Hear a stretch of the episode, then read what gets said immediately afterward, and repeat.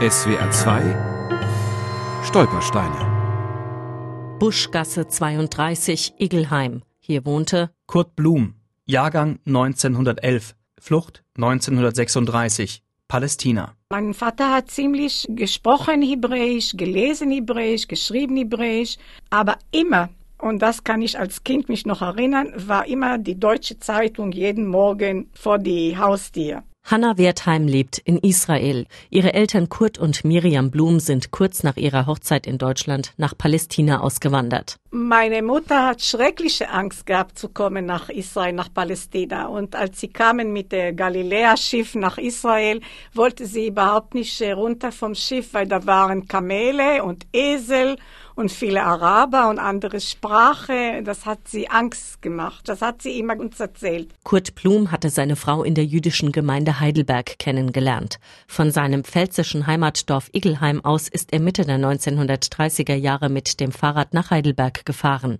Es gab wohl schon erste antisemitische Aktionen im Dorf. Außerdem suchte er Arbeit. In einem Brief schreibt Kurt Blum Aber langsam fing es an. Wir bekamen im Elternhaus in der Buschgasse Steine ins Haus und an die Läden bei Nacht. Und weiter? Und so kam ich dann nach ungefähr drei Stunden Fahrt nach Heidelberg, ging gleich zur Arbeitssuche zur jüdischen Gemeinde.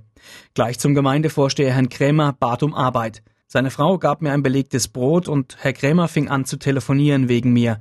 Plötzlich kam Herr Krämer zurück, ich soll sofort in die Zigarrenfabrik B. Hochherr Heidelberg fahren. So wie Hanna Wertheim erzählt, muss der Fabrikant ein Bekannter ihres Großvaters gewesen sein.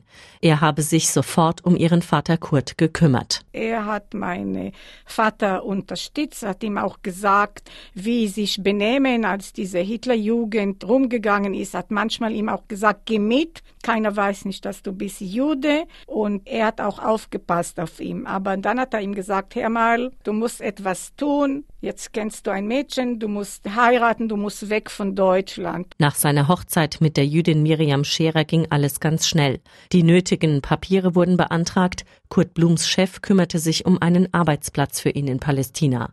Ende August 1936 kam das Paar dort an und musste bei Null anfangen. Ihr Vater verkaufte seine eigene Waschmaschine an einen Waschsalon. Das war das Startkapital. Dann hat mein Vater von dieses Geld, wo er hat verkauft, diese Waschmaschine, eine Erde, ein 1000 Quadrat äh, gekauft und hat angefangen zu bauen. Das Haus, das hat gehabt eine deutsche typische Atmosphäre auch das Essen war natürlich Kartoffeln und Spätzle und rote Kohle und grüne Kohle und Spinat, das habe ich so gehasst. Ihr Vater hat nicht viel über seine Kindheit in Deutschland erzählt. Vieles war tabu, sagt Hanna Wertheim. Doch eins spürte sie deutlich. Er hatte oft Heimweh nach seinem pfälzischen Heimatdorf Igelheim.